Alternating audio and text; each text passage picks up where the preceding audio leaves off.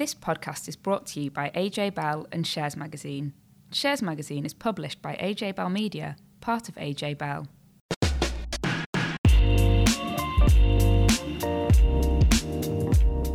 Hi, welcome back to Money and Markets. I'm Dan from Shares, and alongside my regular co host Tom Selby, I'm delighted to be joined by AJ Bell's Head of Active Portfolios, Ryan Hughes. Hello. Hello. So, Tom, what are we going to be talking about on the podcast this week? Thanks, Dan. Uh, this week, Ryan will be talking us through the growing influence of China on stock market indices in the Far East and what this means for investors. We've got AJ Bell new boy Laith Khalaf on the podcast today as well. He's going to be discussing Buffettology and investing in smaller companies. And I'll be assessing the pensions minister's latest idea to allow people to access their retirement pot or some of their retirement pot early to fund a deposit on a house. But before we get we get onto that, Dan, it's been another week where coronavirus and specifically new measure, measures introduced from today, that's Wednesday, designed to intensify lockdowns in areas of the UK with high infection rates, has dominated the headlines. Given we're being told the number of COVID cases now reached a similar level to March, are there any signs that stock markets are about to nosedive again? Well, no, I mean, you've got to remember with um, you know, even, even investing in UK markets, you're investing in uh, you know, a very large number of um, companies that do business around the world. So it's not simply mm. just what's happening in the UK in terms of coronavirus. But yeah, you know, cases are picking up in, in various parts of the world. But you know, the market's been doing all right. The US, um, the, the tech-heavy Nasdaq has been picking up very nicely so far this month, uh, particularly helped by Apple doing well. Um, on the UK market, the AIM stocks actually doing very well. Um, and in Europe, you're actually getting some interesting noises from companies like Pandora, Zalando, and Novo Nordisk, all of whom have been raising earnings guidance. So, you know, against this backdrop of um, doom and gloom, you know, I think mm. there's, there's still evidence that companies are doing okay. So, I mean, if, if, if the property market is something that um, perhaps is a good indication of of how parts of the world can keep functioning, particularly in the UK. So property market's done very well since the summer, um, helped by stamp duty relief. And we just had the house builder Barratt Developments talking about uh, 20% rise in reservations and a 25% rise in completions since July. So, um, yeah, it's doing very well. It's got stamp duty um, in its favour at the moment. It's also got um, house the help to buy scheme uh, is obviously giving people uh, help onto the property ladder. And of course, we talked the other day on the podcast about um, Boris Johnson wanting to have 95% mortgages, mm, potentially mm, yes. some government-backed stuff there. So there's lots of tailwinds there for property market. So whilst people might be, um, you know, some parts of the world might be experiencing unemployment or nervousness in terms of their finances, there are other parts of it where people are just cracking on spending money. So mm. um, yeah, it's interesting stuff. So elsewhere on the markets, we had um, Bunzl hit a, a, new all-time high. This is a this is a FTSE 100 company which um, you, you, perhaps may not be too familiar with its name, but it it provides products for companies in order to, to do business. So not things that they directly sell on to their customers, but you know, for example, if you go into a Starbucks and you see the slate um, on which they've got like muffins displayed in a cabinet, well, Bunzl will be supplying that slate um, the coffee cups you have when you go into say Costa Coffee, that, that would be another Bunzl product. But you know, this year it's all been about COVID related products that's been supplying to businesses. It's done very well. Um, you know, ASOS has just come out saying it's added 3 million customers in the past year.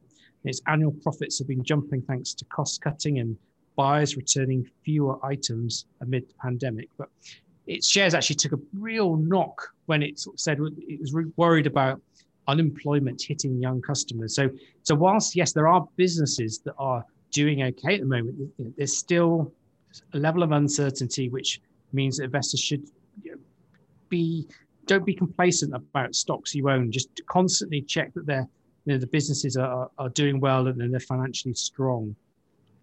So other stuff on the market, we've got um, forthcoming um, flotation for a new investment trust called Roundhill Music. So this will be a direct rival to Hipgnosis Songs Fund to invest in um, the rights connected with um, popular songs. So every time you hear a specific song on the radio or it features in a film or an advert, it will get a royalty payment. So, uh, okay, yeah, Yeah, so I mean, it's it's it's said it's hoping to pay a four and a half percent yield, so it might be of interest to income investors. Um, looking at nine to eleven percent total return a year. Um, I, I, had a quite an interesting conversation with the boss of it the other day.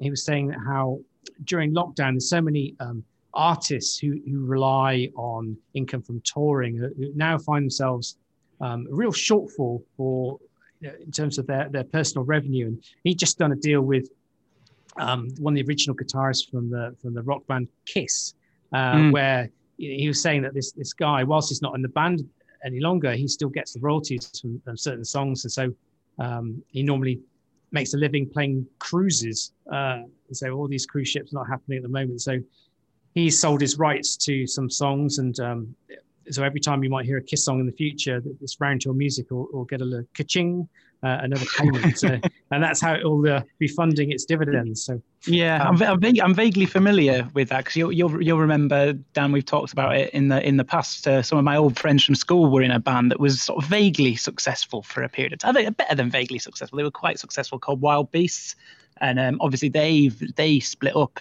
two years ago, I think, something like that. But a couple of them um, have gone on to try to do um, solo stuff. And first of all, I'm I'm familiar with the the annuity payments that they receive from um, from from some of their songs being being played, and I think it's quite a small amount, especially when you're in a, a big band. But I guess it's a useful amount of um, of income. But yeah, I think they're while they're doing okay, there's obviously real real challenges for for creative artists in in that space and and in other spaces as well.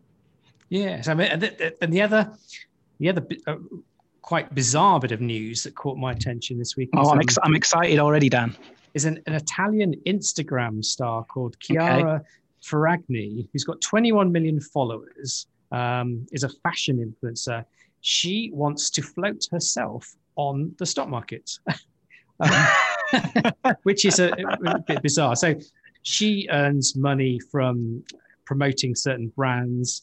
Um, and this is quite big business these days. Big, mm. sort of, you know, particularly sort of luxury goods brands and fashion brands will pay um, people with loads of followers on social media to to push their products and um, you know she she's this person's controls sort of two or three companies where that do different things um, doesn't know which one's actually going to be floated on the market but you know, it, would be interesting if it gets away it might sort of um, plant the idea into to many other people who've got huge followings on social media can they monetize this following but yeah um, yeah you, you, the question about you know when you make an investment in something what's the long term earnings potential? And uh, you know, I, I, think fame is a bit fickle, um, unfortunately. so, uh, um, and I don't you know watch this space. I think, but um, yeah, yeah. Any, any any any signs any signs of of you doing something similar, Dan?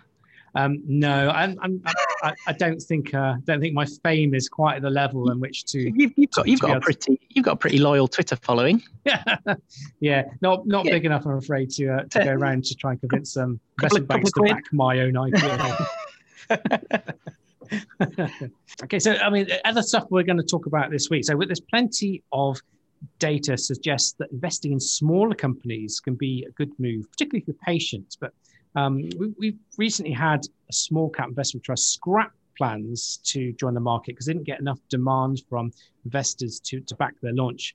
And you know, there's plenty of other small cap funds which aren't particularly doing well that year, you know, this year. So, so Laith is going to join us. And, and so, Laith, what is the appeal of investing in smaller companies? And do you think that investors should actually look past all the noise that's currently depressing this part of the market and, and still look for opportunities here?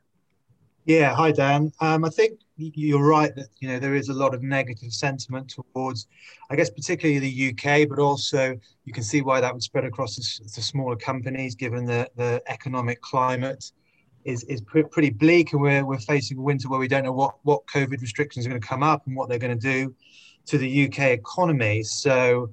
Um, from a from a demand point of view, you can see there might be you know an issue with investors actually wanting to to put their, their toe in the market. I think if you actually look at the long term returns from smaller companies, the reality is that they have been superior to, to the big blue chips. So if you look over the last 10 years, for instance, your, your £100 invested in uh, in the FTSE 100 would, have, would be worth 155 pounds now.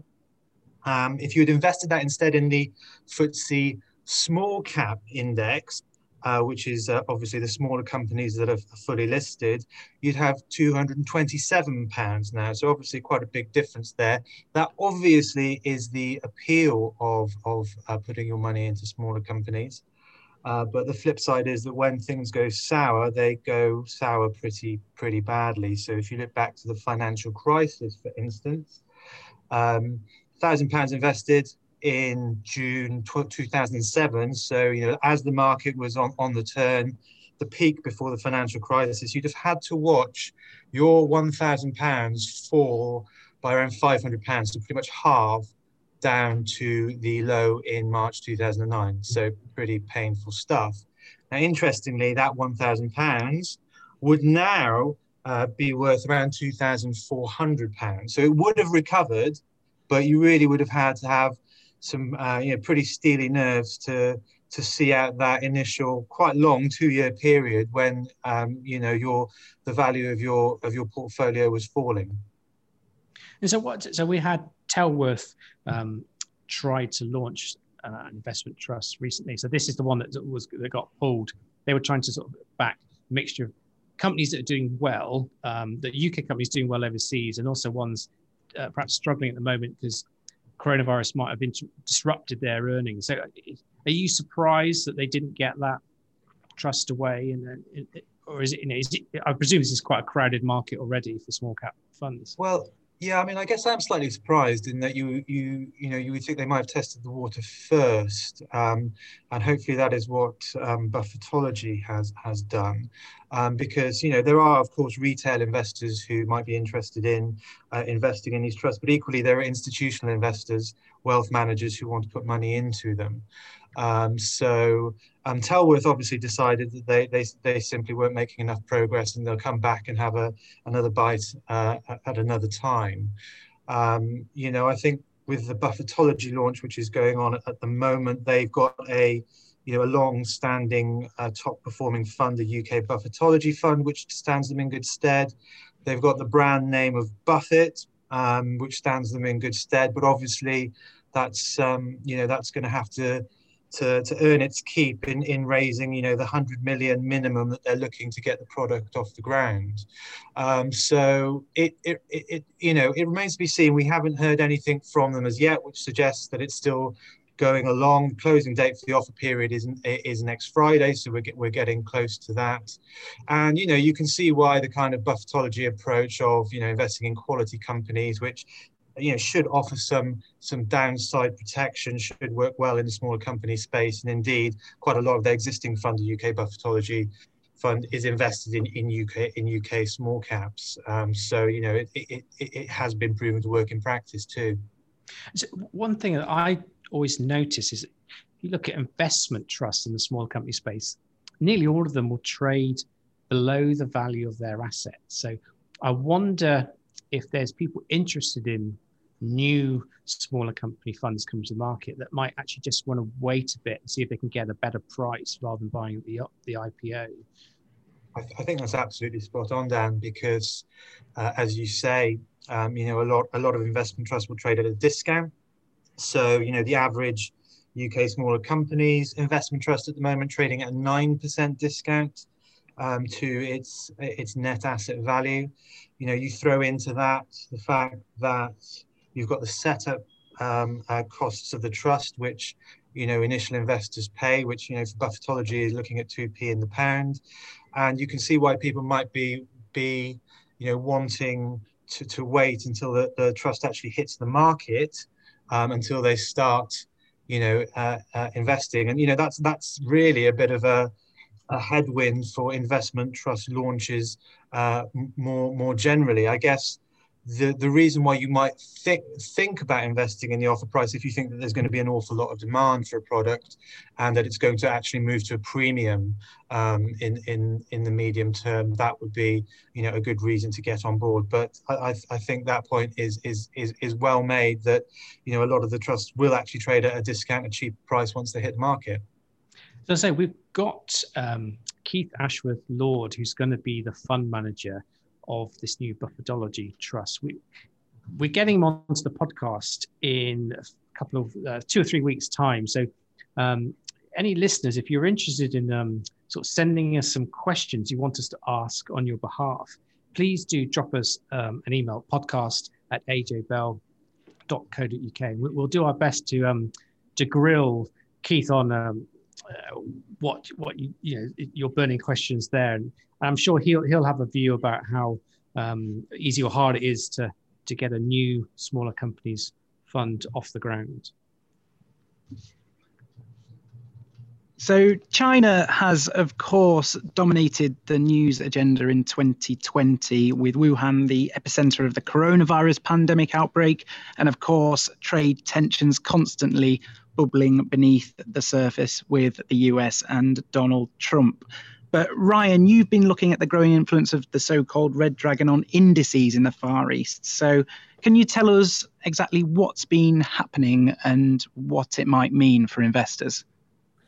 Sure. Yeah. I mean, certainly, as we know, over the last 20 or so years, China has become a, a dominant force in the world behind the mm. US. And actually, China now accounts for around 20% of global GDP. So it is, it is a major, major uh, player. But perhaps what people may not be quite so aware of is just how much the influence of China and Chinese companies uh, now makes in uh, indices such as the MSCI Emerging Markets Index uh, or also the MSCI uh, Asia Pacific ex Japan index. A bit of a mouthful that one, but, but a, an index uh, investing in Asia and China and China related um, countries, so Hong Kong, uh, for example. I mean, they now make up around 50% of both of those benchmarks. And of course, we'll see lots of investors that are using um, the AJ Bell uh, service will be will probably have some allocation to Asia and some allocation to emerging markets, and may not be realizing that actually, in many cases, they're doubling up their exposure and not getting much in the way of diversification benefit from uh, from investing in what they think are quite different areas of the market. What what exactly can um, can investors do about that at the moment? Is there is is there a way that investors who want to invest in those indices but are concerned about being overly exposed to to the fortunes of, of, of Japan? Is there, are there any alternatives at this stage, or, or is there something that needs needs to be done to give investors more choice? The, answer is, is, yes and yes. In, in, in terms of the alternatives, um, there are, are now more and more uh, options for people that want to invest directly uh, in China. So if, if we look in the Investment Association China sector, uh, there are currently 40 different funds uh, to choose from. But, but I think what you need to be careful of is they invest in different, different parts of the Chinese market. And the one thing that's become very clear and, and, and is a very um, exciting, I think, growth area is the development of the China A share market. So that, that's an index which focuses on domestic China. So those companies that are listed in China and operating in China. Now, now currently, uh, these account for about 4% of the emerging market benchmark, so not very much. But actually, their weight is currently suppressed by the index provider because China is not uh, operating in a fully open and transparent manner in the way that other developed markets are if we look at the statistics from uh, recently put out by Allianz Global Investors, uh, if China A share, the domestic market, was allowed to be fully representative of its size, it would actually make up not 4% of the index, but 27% of the index. So a, huge differential there. Uh, and really, I think the interesting point for me here um, is China is actually, as a, if we look at on a global scale, is only a little bit behind Japan in terms of its global influence on the stock market. And we've had dedicated Japanese funds for, for many, many years. And I'm sure many listeners will have exposure to a Japanese fund or a Japanese trust.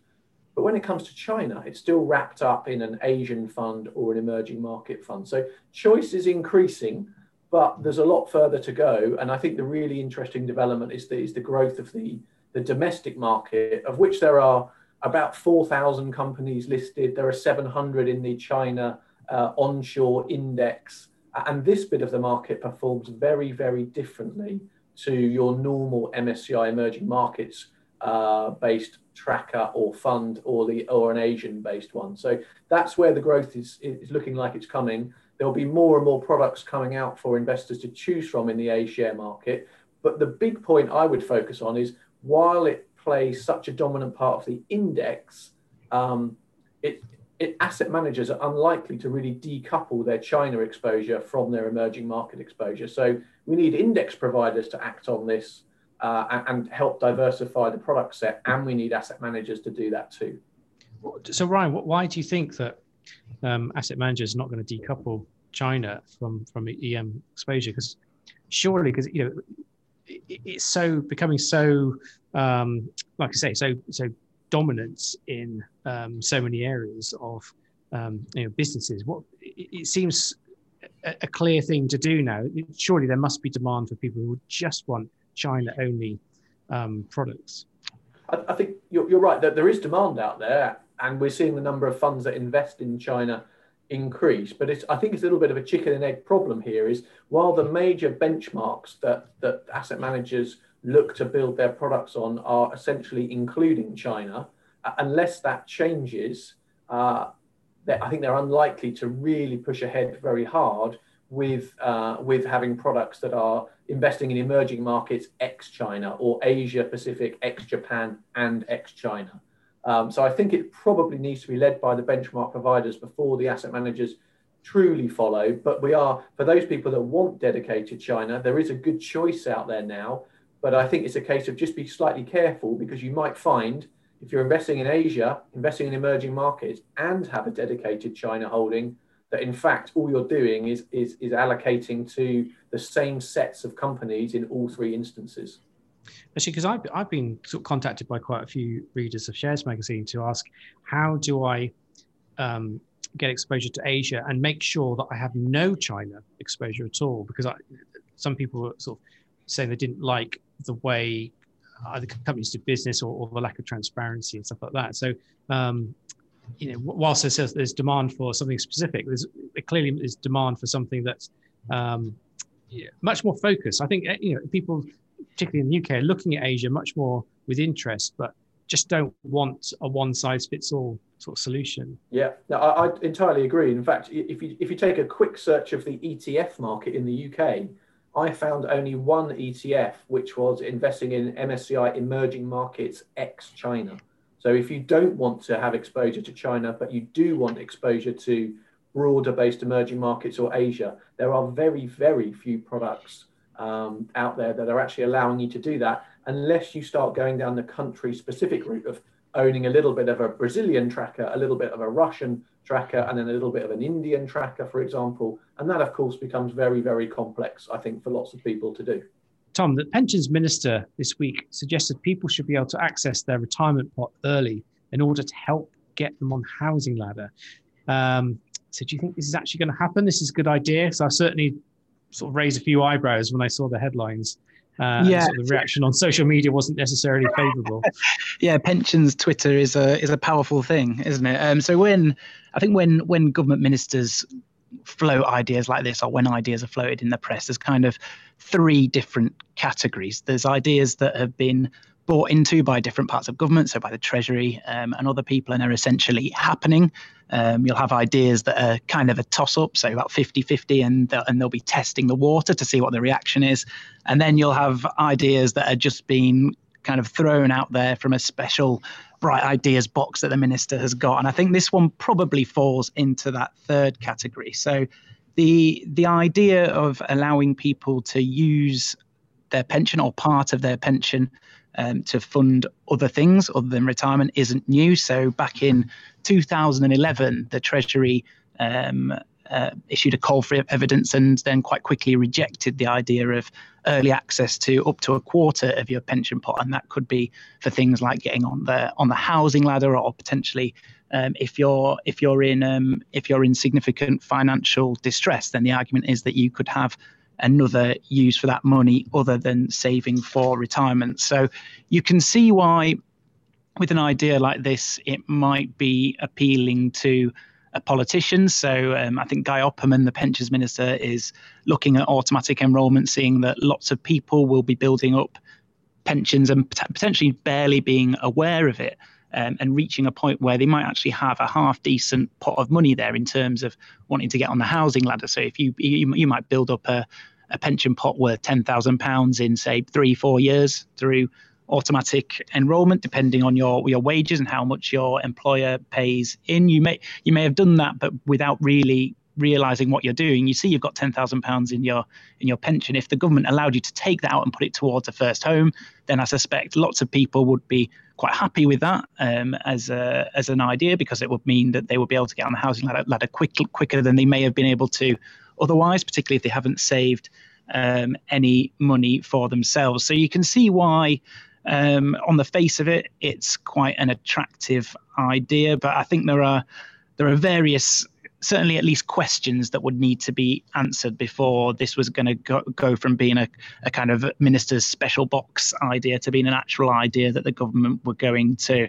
run with. So, um, I mean, we, we, we put out a, a, note just kind of raising four key questions that the government would need to answer before it was going to introduce a reform like this. So, firstly, um, one of the the most significant problems facing the UK at the moment is a lack of saving for retirement. It's the reason that automatic enrolment was introduced um, albeit at relatively low levels of contribution. So 8% of um, of a band of earnings uh, is the total contribution, with uh, with 4% coming from the employee, 3% from the employer, and the final 1% coming from tax relief. Now it's generally accepted that that is an absolute bare minimum, and people need to save over and above um, that minimum amount in order to end up with a decent retirement pot. So if you're going to move to allow people to access that money early, then the danger is that that's going to deplete a pension pot that's already not going to be big enough as it is. And while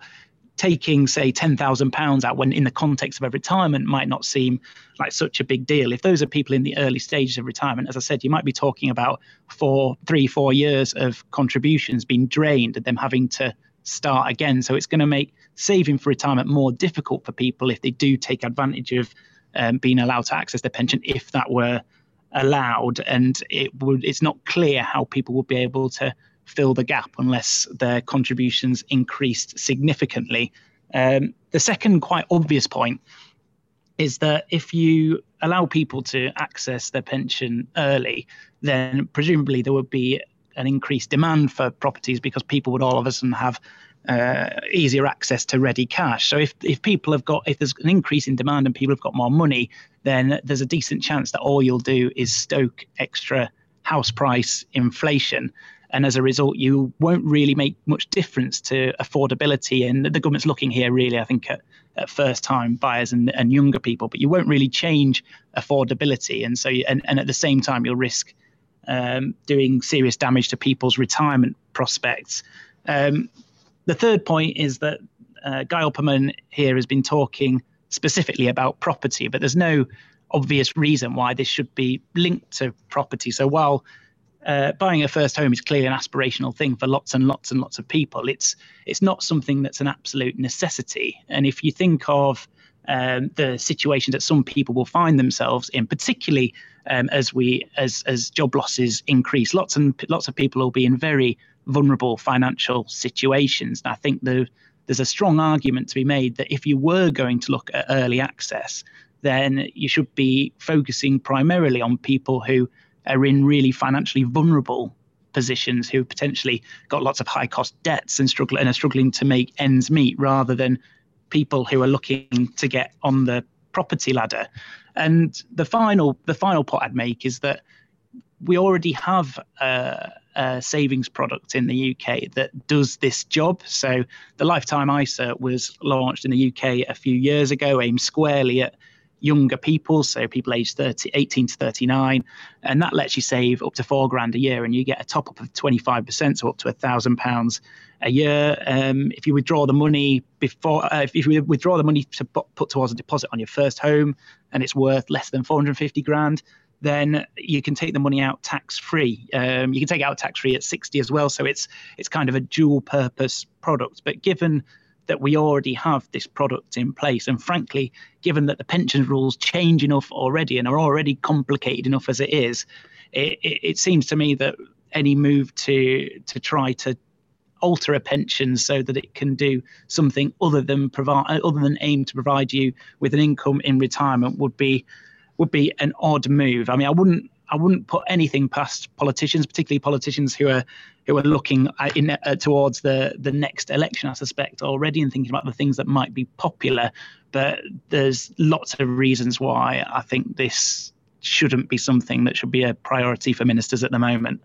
Yeah, it does seem a bit strange, isn't it? Really, I mean, just the idea of someone sort of taking all the money out of their pension pot just to buy a house, and you can say they have to replenish that question yeah. about how, how quickly they're going to do it. But also, it's, yeah, they're just going to miss you know the huge compounding benefits of having money in your pension. So if you're reinvesting all the dividends every year, it makes you, you, you know, increases your pot size, and then in a year later you're going to get even more dividends on that.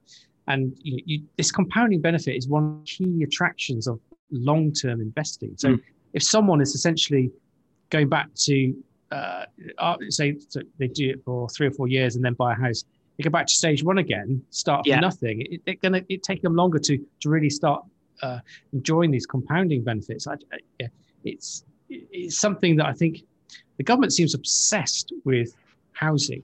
Um, yes, you know, I think we we have an issue here where there needs to be increase in supply housing um, not simply just pushing people towards um, you know buying whatever you can find now because it's like you say it will definitely push up prices which is no good to anyone really is it yeah it, it does yeah it, you know, the, the the cutting stamp duty while welcome by lots and lots of people isn't going to solve the housing problems we have in the UK. If you allow people to access their pensions early, that's not going to solve the problem. And not only will it not solve the problem, but it'll create another problem into the future as well. Um, I mean, if we were in if we're in the position where people were you know, contributions to pensions were a lot higher than they are at the moment and people have built up decent pots then it might be a slightly different debate. But at the moment we're at this stage where through automatic enrolment the the, the amount that people are being nudged to pay into their retirement pots is frankly well well short of what they're going to need in retirement. So